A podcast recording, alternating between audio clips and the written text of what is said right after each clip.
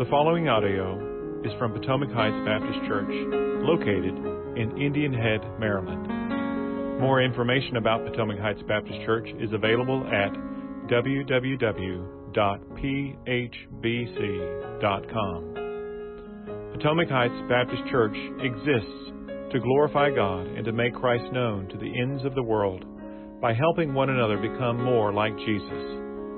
It is our hope that you will prayerfully listen to this sermon audio.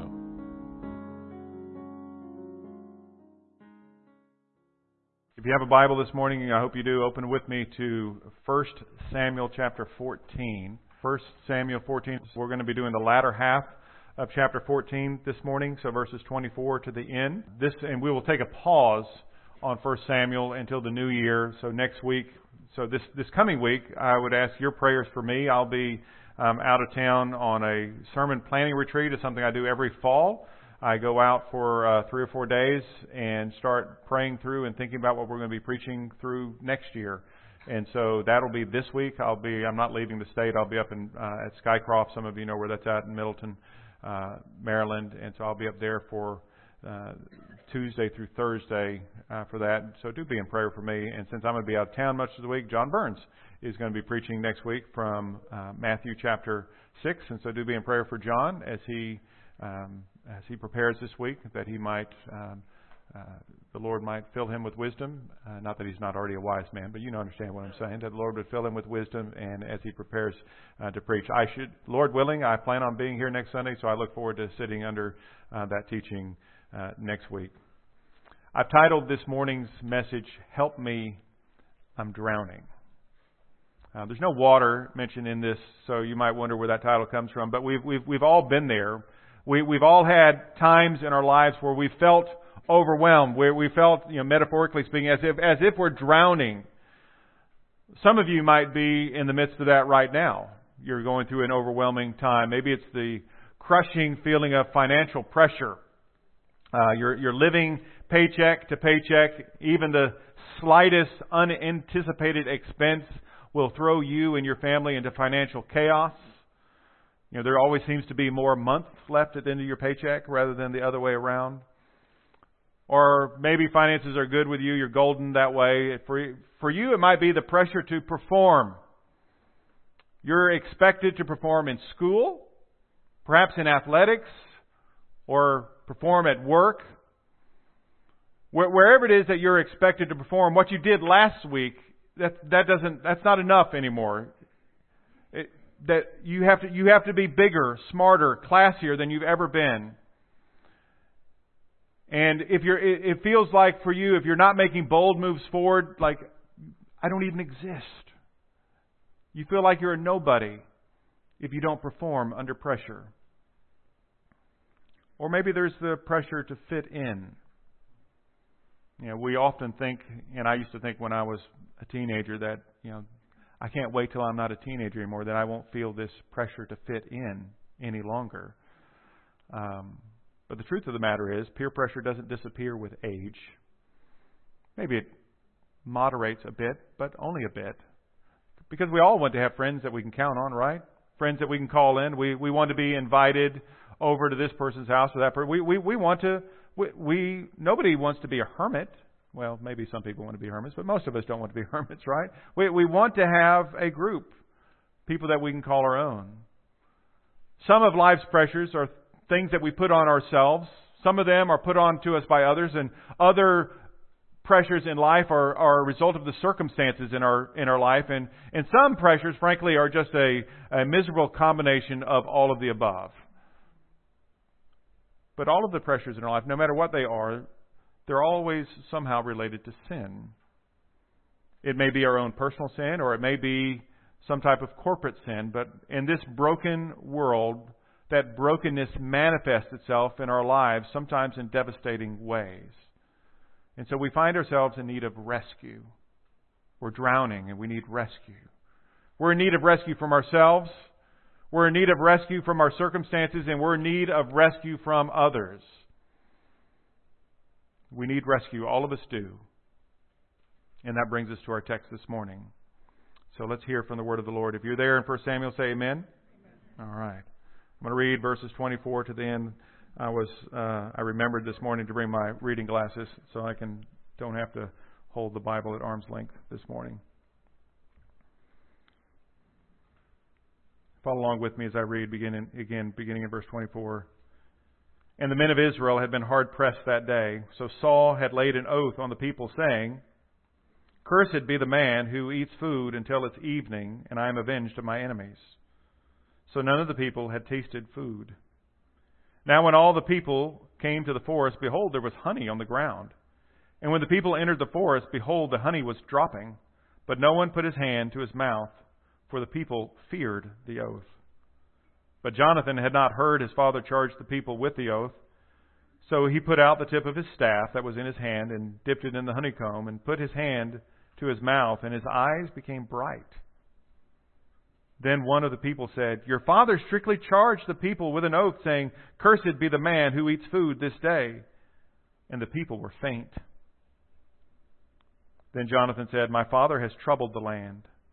See how my eyes have become bright because I tasted a little of this honey? How much better if all the people had eaten freely today of the spoil of their enemies that they found? For now the defeat among the Philistines has not been great. They struck down the Philistines that day from Michmash to Aijalon, and the people were very faint. And the people pounced on the spoil and took sheep and oxen and, and calves and slaughtered them on the ground, and the people ate them with the blood. Then they told Saul, Behold, the people are sinning against the Lord by eating with the blood. And he said, You have dealt treacherously. Roll a great stone to me here and Saul said, Disperse yourselves among the people and say to them, Let every man bring his ox or his sheep and slaughter them here and eat. And do not sin against the Lord by eating with the blood. So every one of the people brought his ox with him that night, and they slaughtered them there. Then Saul built an altar to the Lord. It was the first altar that he built to the Lord. Then Saul said, Let us go down after the Philistines by night and plunder them until the morning light. Let us not leave a man of them. And they said, Do whatever seems good to you. But the priest said, Let us draw near to God here. And Saul inquired of God, Shall I go down after the Philistines? Will you give them into the hand of Israel? But God did not answer him that day. And Saul said, Come here all you leaders of the people, and know and see how this sin has arisen today. As for the Lord, or for as the Lord lives, who saves Israel, though it be in Jonathan my son, he shall surely die. But there was not a man among the, all the people who answered him. And he said to all Israel, You shall be on one side, and I and Jonathan my son will be on the other side. And the people said to Saul, Do what seems good to you. Therefore Saul said, O Lord God of Israel, why have you not answered your servant this day? Is this guilt in me or in Jonathan my son, O Lord God of Israel? Give Urim. But if this guilt is in your people Israel, give Thummim. And Jonathan and Saul were taken, but the people escaped. Then Saul said, Cast the lot between me and my son Jonathan. And Jonathan was taken. Then Saul said to Jonathan, Tell me what you have done. And Jonathan told him, I tasted a little honey with the tip of my staff that was in my hand. Here I am. I will die. And Saul said, God do so to, to me and more also. You shall surely die, Jonathan. Then the people said to Saul, Shall Jonathan die? For, or who has worked this great salvation in Israel? Far from it. As the Lord lives, there shall not there shall not one hair of his head fall to the ground, for he has worked with God this day. So the people ransomed Jonathan, so that he did not die. Then Saul went up from pursuing the Philistines, and the Philistines went to their own place. When Saul had taken the kingship over Israel, he fought against the, all the enemies on every side, against Moab, against the Ammonites, against Edom, against the kings of Zobah, against the Philistines. Wherever he turned, he routed them. And he did valiantly and struck the Amalekites and delivered Israel out of the hands of those who plundered him. Now the sons of Saul were Jonathan, Ishvi, and Malchishua. And the names of his two daughters were these. The name of the firstborn was Merab, and the name of the younger was Michal. And the names of Saul's wife was Ahinoam, and the daughter of Ahimaaz. And the name of the commander of his army was Abner, the son of Ner, Saul's uncle. Kish, the father of Saul, and Ner, the father of Abner, was the son of Abiel. There was hard fighting against the Philistines all the days of Saul. And when Saul saw any strong man or any valiant man, he attached him to himself. It's the word of the Lord. Let's pray together. Father, we thank you again for your word. Uh, we counted living and active and sharper than any two edged sword. And so we pray, Lord Jesus, now, this morning, that you would use it. And I pray, Father, that you would use these words that I prepared. I pray that they're a faithful meditation on your word. And so that you would use this now as your Spirit accompanies your word being proclaimed to mold us and change us into the men and women you would have us be. Lord, I pray this in Jesus' name. Amen. If you're a note taker, I have a very simple idea this morning is we all need to be rescued. We all need to be rescued. And I have three points from our passage this morning. We all need to be rescued. Three points. First, we need to be rescued from ourselves. We need to be rescued from ourselves.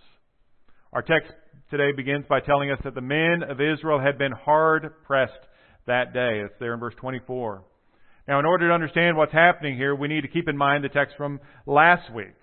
You'll recall last week, Jonathan and his armor bearer, at great risk to themselves, went by themselves into the camp of the Philistines. Their faith and bravery, along with the Lord's intervention, had led to confusion in the Philistine camp. The confusion was so great, in fact, that the Philistines started killing one another. And it was only as this confusion reached a fever pitch that Saul and his 600 man army decided to join the battle. And that's where we find ourselves today. That's why we read that these men are being hard pressed that day. They're hard pressed because they are now in battle with the Philistines. And so we're told there in verse 24, notice, notice the past tense verb here. This is important. That Saul had laid an oath on the people. From the other details in our text, we can safely assume that Saul had laid this oath on them before they had actually joined the fighting. Saul would have laid this oath on them while they were still at Gibeah and while Jonathan and his armor bearer were making their way into the Philistine camp. The oath itself, however, in verse 24 declares, Cursed be the man who eats food until it is evening, and I am avenged of my enemies. And so as this story begins to unfold, we learn that the people, they haven't had anything to eat. And we're told in verse 28 that the people were faint. And we're told again in verse 31 that they were very faint. Now, if you have any experience with fasting from food, you know that fasting from food can leave you feeling lethargic, tired. Eh, after all, we need food to sustain our bodies. Just, just like we, just like our car needs gasoline to run, our bodies need food to operate. And while fasting is a spiritual discipline. It's something that even Jesus expects us to participate in. It's not an optional extra for the Christian life. It's something we should be doing. We do need to understand that there is a time and a place to fast, and there's a time and a place not to fast. So let me explain. When you're expecting and you're planning on exerting a lot of physical energy, that's not the time to fast. So yesterday, Greg and I, along with his, and his brother and uh, several thousand other crazy, crazy people in Washington D.C., we ran a half marathon in D.C. Now, I can't speak for Greg or his brother, but let me just tell you what I didn't do on Saturday. I didn't do this on Friday either. I didn't fast. I didn't say, you know, I'm getting ready for a half marathon. Let me, let me not eat anything at all today. I knew I needed the fuel in my body, and so I ate well on Friday and I ate well on Saturday morning to make sure that my body had the fuel that it was going to be needed to run a half marathon. You know, it does it just doesn't make any sense why you would want to fast on the day you run a half marathon. It's not wise for you or for your body. But this leads me to a very serious question about our text today. Why in the world does Saul make his people take an oath? He makes them swear not to eat anything when he knows good and well that they're getting ready to go into battle with the Philistines. I mean, it absolutely buggers the imagination when we consider that question.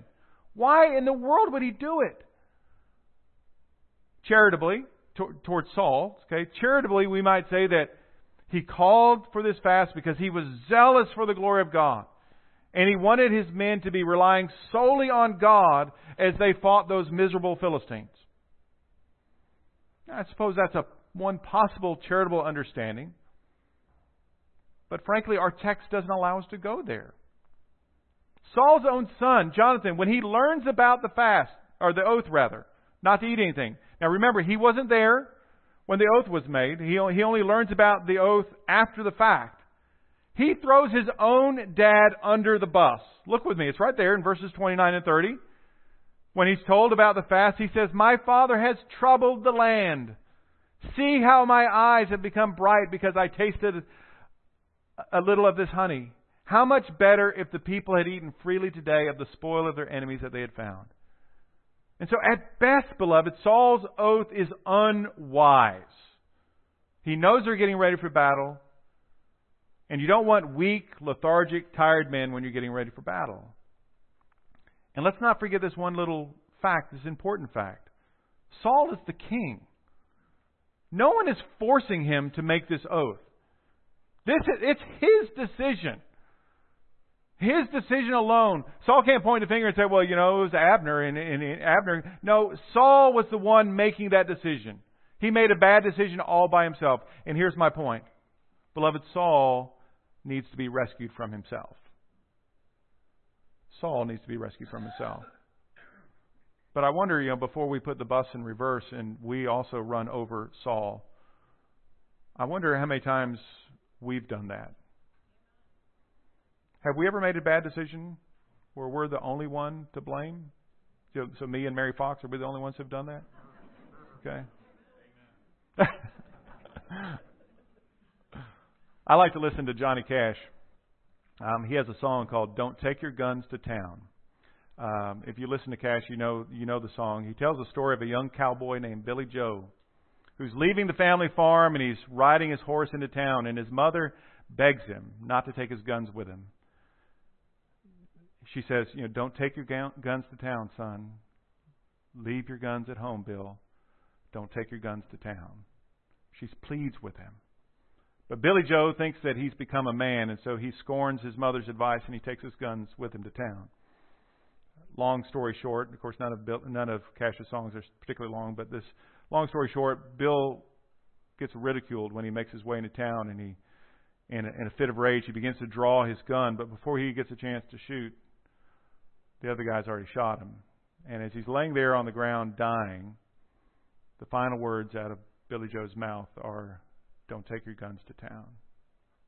So in that in that fictional story, Billy Joe doesn't have anyone to blame but himself for getting himself killed. It's his fault. If he would have listened to his mother's advice, he would still be alive. But he was young and full of pride, pride and full of himself. He, he couldn't see the possible danger in taking his guns to town. Billy Joe needed to be rescued from himself. But again, how about us? Have we ever needed to be rescued from ourselves? And I think if we're honest with ourselves, it's more than just me and Mary. We, we, we've all, we all have to admit that there are times in our lives when we need to be rescued from ourselves. Maybe, let me give you an example. Maybe it's that young man you're dating.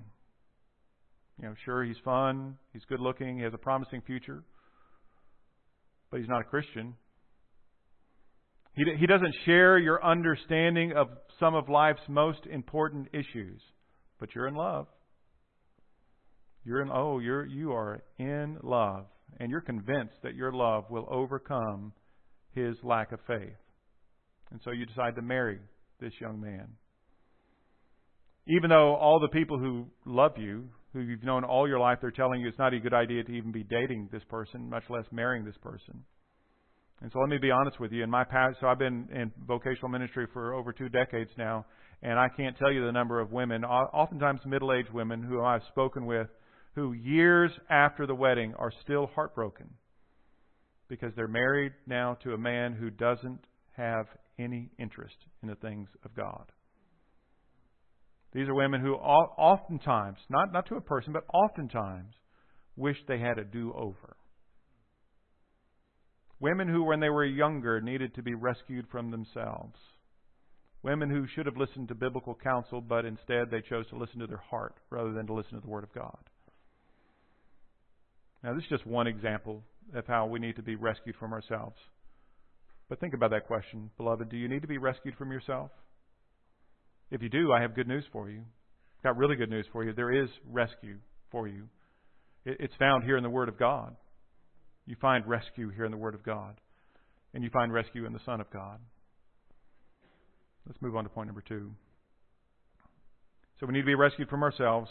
Number, point number two, do we need to be rescued, or we do need to be rescued from our circumstances? The men of Israel, I've, I've already pointed out, they're faint. They're indeed very faint. They've been dealt a bad hand, if you will. The king has made them swear an oath not to eat anything. And if they break that oath, he's told them nothing but curses. Nothing but curses lay ahead of them. And so we're told in verse 24 that none of the people had tasted food. In verse 26, the people, quote, the people feared the oath, unquote. And so put yourselves in that situation. It's been a long, long day for these men. And then in verse 31, it says they had struck down the Philistines that day from Michmash to Aijalon. It's about 15 miles as the crow flies between these two cities. And so let me just say, and remember we talked about this last week, this is a very mountainous area. It's, it's hard enough to walk 15 miles in a mountainous terrain, much less to be going 15 miles through mountainous terrain while you're engaged in battle with an enemy, enemy combatant. So it's no surprise that at the end of all this, we're, we're told that they're very faint. By this point in the story, evening has likely fallen. I'll explain that in just a moment why, why we come to that conclusion. So the men are released from their oath. Again, their oath not to eat any food, it's, it's ended because the sun went down. And so what did the men do? Look with me there in verse 32. In verse 32, it says, The people pounced on the spoil and took sheep and oxen and calves and slaughtered them on the ground. And the people ate them with the blood. Picture that scene, beloved. These men, they're, they're so famished, they're so hungry that they pounced on the spoil. That you hear the aggression and they're like, oh, dinner. You know, there's a Denny's. No, they pounce on it. But it doesn't end there, does it? They're so hungry that they slaughter the animals on the ground. Now, we might read that and go, well, where else were they supposed to slaughter the animals? Normal practice would have been to slaughter the animals on a rock or something similar so that the blood could drain from the animal before they ate the meat but they're so hungry. They're exhausted they're fam- they're very faint. They don't have time to wait for the blood to drain. They eat the animals, blood and all. Even though the Word of God in Leviticus chapter 3 clearly says, prohibits the Israelites from eating with the blood. Now, word gets back to Saul that these men have been eating the animals with the blood, but notice, Saul doesn't rebuke them for eating.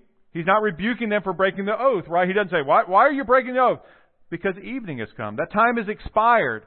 But in verse 33, he does tell them, he says, they have dealt treacherously, unquote, for eating with the blood. Now, hear with me the rich irony in this passage of what's happening here. Here's what I mean.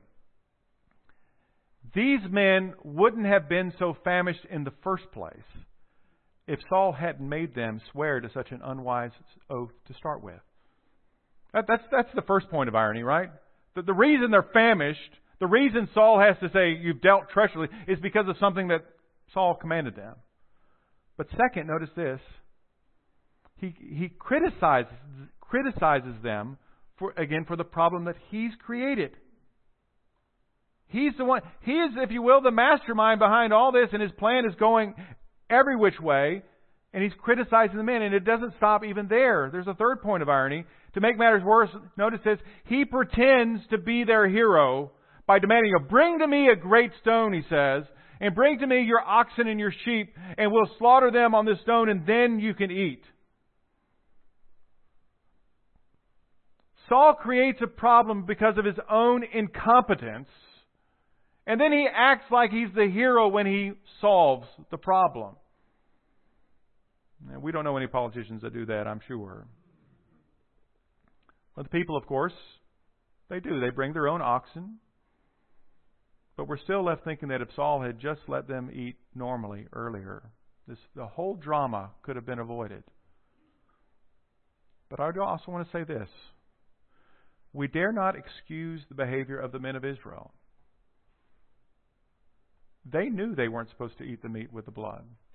This this wasn't some type of new regulation. It's not like you know the latest thing down the pipe, and oh, I didn't realize that that was the new regulation. This is part of the Word of God. They knew they weren't supposed to do that. They knew it was wrong to eat the meat with the blood. And so they were wrong. They were wrong to do that. But, beloved, understand this. It does give us some insight into why they made the decisions they made. It gives us a measure of sympathy for those men. And it teaches us a lesson that we need to be careful that we understand these types of distinctions. So, for example, the Bible tells us not to despise a man if he's stealing food because he's hungry. All right, that's Proverbs chapter 6 verse 30. Don't despise a man if he steals food because he's hungry. But when he's caught, when the thief is caught, the latter half of that same verse says he'll have to pay back seven times. And so he's wrong for stealing, right? He shouldn't have stole, but we're not to despise him because he was stealing, because he was actually he was hungry. Similarly, the men of Israel, they were wrong for eating the meat with the blood. But we need to be aware that it was the king's rash oath that put these men in that situation where they were so famished to start with. At any rate, the men of Israel needed to be rescued from their circumstances. Yes, we understand why they did what they did, but it doesn't make what they did right. And so, how about us? Again, we're looking at an ancient text here and we're thinking, you know, I can't remember the last time I slaughtered an animal and ate it with blood. So, what does that have to do with me? Have we ever felt that we need to be rescued from our circumstances? You know, with all this, all the racial unrest that has plagued our country over the past several years, it's it's for me. I don't know about what it's done for you, but for me, it's sent me to do a lot of reading. And you guys know I like to read, and so it's done a lot of reading. Some of the reading, I agree with much of what the authors have to say, and some of the reading I I don't agree with them, but want to listen nonetheless. And some of the reading, frankly, has just made me aware of some matters of historical fact that I was unaware of before. So, for example, let me give you two examples of historical facts that I was really um, I was ignorant of. Um, at the end of World War II, many of our fighting men came home and they were offered GI Bills. The GI Bill was intended to pay for college and graduate school or other training. It was a, it was a good piece of legislation. It was something good to say, you know, to our fighting men, thank you for much, so much for what you're doing. But it's frankly a matter of public record that many African American servicemen, when they came home from World War II, were denied access to a GI Bill. So that's one example. Hold on to that thought for just a moment. Here's a second example. As early as the 1930s, banks and other lending institutions began a practice that would later become known as redlining. Redlining is the practice uh, that effectively listed certain neighborhoods as hazardous or not worthy of financial investment. These neighborhoods were often redlined because of their ethnic makeup, and so in reality, black neighborhoods were listed as hazardous. And so banks and other lending institutions effectively kept black people from purchasing homes in white neighborhoods because if too many black people bought the homes in the white neighborhood, then ultimately that white neighborhood would be, be would be deemed hazardous and their loans would be subject to failure in that neighborhood. Now, the official practice of redlining, by the way, has been abandoned for decades, but it still happens in other parts of the country, I can assure you um, of that just from having lived in other parts of the country. Now, why do I use these two examples? Last summer, there were some pretty significant race riots in our country. In some cases, these riots were simply peaceful protests. In other cases, there was mob rule with looting, burning, and shooting. As many of you, I'm sure, are aware, there's a young man right now on trial for his life in a very highly publicized trial because of the actions he took undertook while participating in one of those uh, or during during a riot. Now, let me be absolutely absolutely clear. It's wrong, categorically wrong, to loot and to burn down buildings. Okay, wrong. Full stop. Okay, I don't want anybody leaving here thinking thinking I think anything other than that. But hear me well on this is also. If you've lived within a system that, at least from your own perspective, so from your, from your perspective, and, and and let's be honest with ourselves that the only person's perspective that we can truly understand is our own, right? You know, I, I didn't grow up in your shoes and you didn't grow up in my shoes. Now we can listen to one another and we ought to listen to one another, but we only really truly understand our perspective, and even that only in a limited way. But if you've grown up within a system that has seemed to put people from your ethnic makeup at a disadvantage from other ethnicities, there will come a time in your life when you just say, finally, enough is enough. I'm not, I'm not going to do this anymore. And you will protest. And sometimes that protest will turn ugly. All right? That's what the men of Israel are doing. They were saying, enough is enough. I don't, I don't care about waiting for this blood to drain. I'm hungry. I'm going to eat the food. I don't care if there's blood in it. And they were wrong in doing so. But at least we understand why they were doing that. They needed to be rescued from their circumstances. You know, the people who were looting and burning the buildings in Kenosha, Wisconsin, were they wrong? Yes. 100%. They were wrong. Without question, it was wrong to loot and burn down buildings. But also remember this that we should at least have some measure of sympathy in that when we see image bearers of God who have, in their own country, been historically treated as less than equal, that we ought to say, okay, yeah, what you're doing is wrong, but I, I, I hear where you're coming from. Even though what you're doing is completely wrong. There's a conference I go to every other year. It's one of my favorite conferences. Sadly, uh, next year is going to be the last, uh, their final conference. It's called Together for the Gospel. Um, from from the very beginning of this conference, they have uh, what's a statement of faith they call, uh, not a statement of faith, a statement of affirmation and denials. Uh, the 17th of their 18 affirmation denials says this Quote, We affirm that God calls his people to display his glory in the reconciliation of the nations within the church, and that God's pleasure in this reconciliation is evident in the gathering of believers from every tongue, tongue, tribe, and people and nation. We acknowledge that the staggering multitude of injustice against African Americans in the name of the gospel presents a special opportunity for displaying repentance, forgiveness, and restoration promised in the gospel. We have further affirmed that evangelical Christianity in America bears a unique responsibility to demonstrate this reconciliation, reconciliation with our African American brothers and sisters. And we deny that any church can accept racial prejudice, discrimination, or division without betraying the gospel. And to that I say amen and amen. That's a gloriously true statement. At times, we ourselves, and at times the people around us, but all of us, from time to time, we need to be rescued from our circumstances. We find ourselves in a position where we just don't know how to overcome, and we need to be rescued from that. That's point number two. Point number three is we need to be rescued from others. We need to be rescued from others. I've already stressed how the men of Israel needed to be rescued from Saul. Saul, and his unwise action. He brought great harm on the people, so I'm not going to belabor that point any further. But there's one other person in this story who needs to be rescued from Saul. You know who that is already, don't you? It's Saul's son. His, his own son, Jonathan, needs to be rescued from his dad. Saul makes his people take an oath. Now, Jonathan, he doesn't know that they've taken this oath, so he dips his staff in the honey and he eats the honey. His eyes are brightened.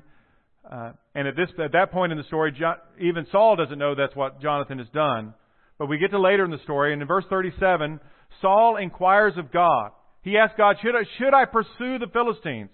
But God doesn't answer Saul. So Saul immediately thinks something's weird, something's up, his radar is going up.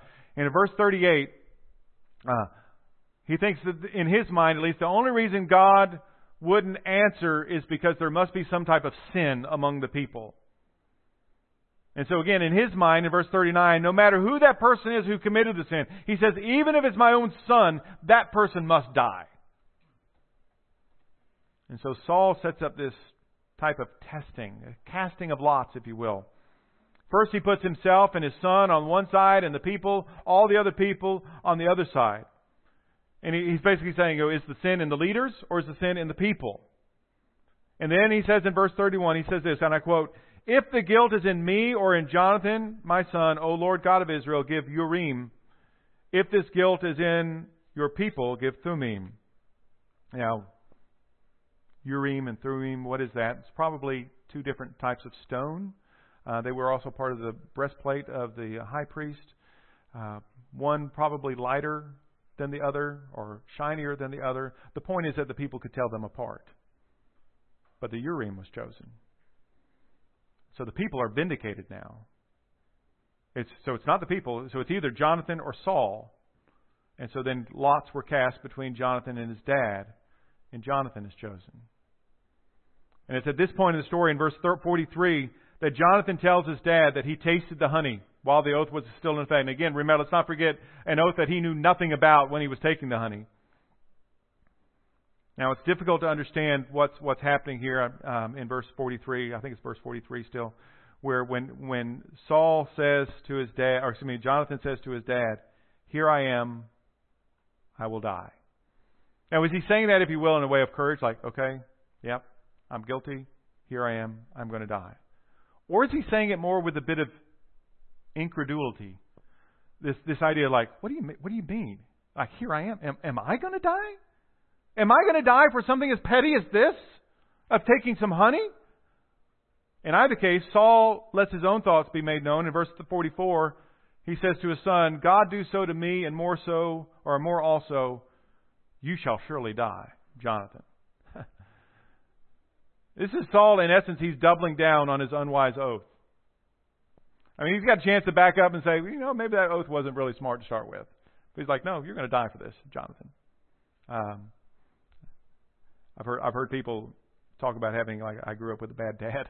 I don't know anybody's dad who's like said, you know, hey, you took some honey out of the honey jar. I'm sorry, I'm going to take you out, and you're you're, you're I'm going to take you out. Um, it's pretty cold, right? This is his own son, his own flesh and blood, and he tasted honey that he wasn't supposed to, and so that's it for you. But here's the problem. Saul's not going to carry out the death sentence himself. He, he's the king. He's got people that you know. He's got people who do that. You know, he's going to let, let let my people do that. But the people say, and I'm paraphrasing here. He said, they say we're not going to do it. We're not going to kill your son because he ate some honey. Your your son is the one who saved us from the Philistines. You know, while you are sitting back in Michmash, or not Michmash, and um, Gibeah, while you're sitting back in Gibeah, He's the one that went up the hill with his armor bearer into the. Your son is the one that saved us. Not only we're not going to t- not take his his life, not even a hair on his head is going to be harmed. Nothing is going to happen to him. And so then we're told this is a glorious line. You have to underline this line in your Bible. It's so beautiful. So the people ransomed Jonathan so that he did not die. What does that mean to ransom someone? Yeah, to, to ransom is to pay a price. That's what a ransom is. That's a price being paid. And for the people, they paid that price. At least at least relationally to their king. They they, they stood up to we're not going to do it. Saul, we're not going to do it.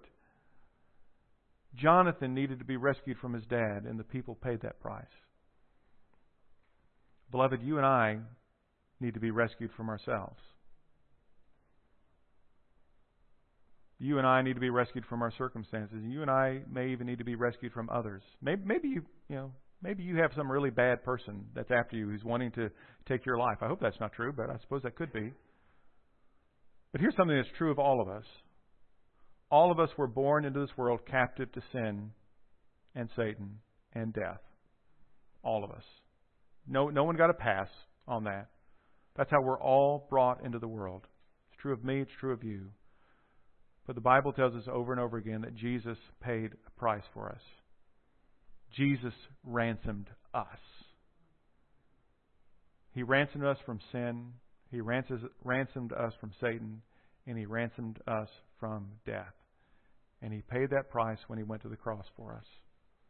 And that price was accepted. If you will, the paid in full stamp was put on it when God raised His Son Jesus from the dead. And so praise God, beloved. Praise God for that salvation that is made possible for us.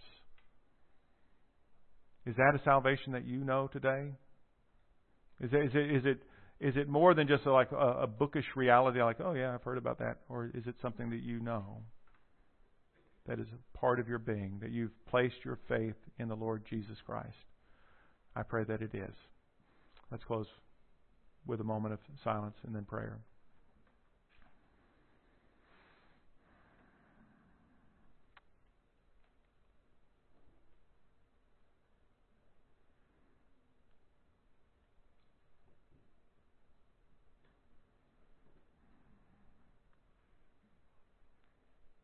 Father, we thank you for your word given to us. We thank you for the stories, these true stories of ancient peoples who lived thousands of years ago. And we thank you, Father, that even, even in the lives of these individuals, we learn good and true and applicable things to our lives today. Father, we all need rescue. Lord, I pray for those today, perhaps they're in a situation where they need rescue from someone else or from a circumstance in their life. Or perhaps even a situation where they need rescue from themselves. Lord, I pray, Lord, that you would give them wisdom to to see how, how you've made provision for their rescue. Perhaps that provision is in the wise counsel of a, uh, a brother or sister in Christ. Perhaps that wisdom or that rescue is, is found in being a part of a family of God, being where where we hold things in common with one another and we we treat one another as family. Perhaps that's where rescue happens.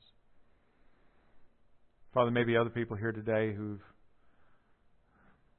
Lord, if they're honest, they're they're they're living their life um, not as rescued sinners, but as sinners, just full out sinners enjoying the fruit of their sin, and they need to be rescued from that sin.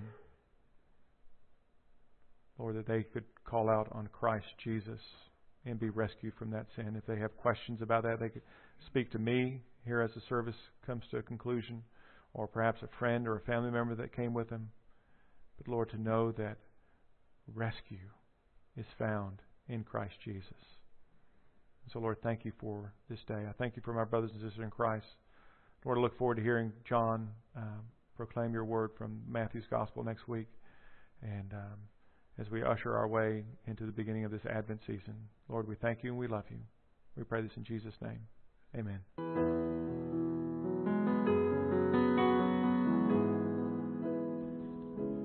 Thank you for taking time to listen to this sermon audio from Potomac Heights Baptist Church. Please feel free to make copies of this audio to give to others but please do not charge for those copies or alter their content in any way without express written permission from Potomac Heights Baptist Church.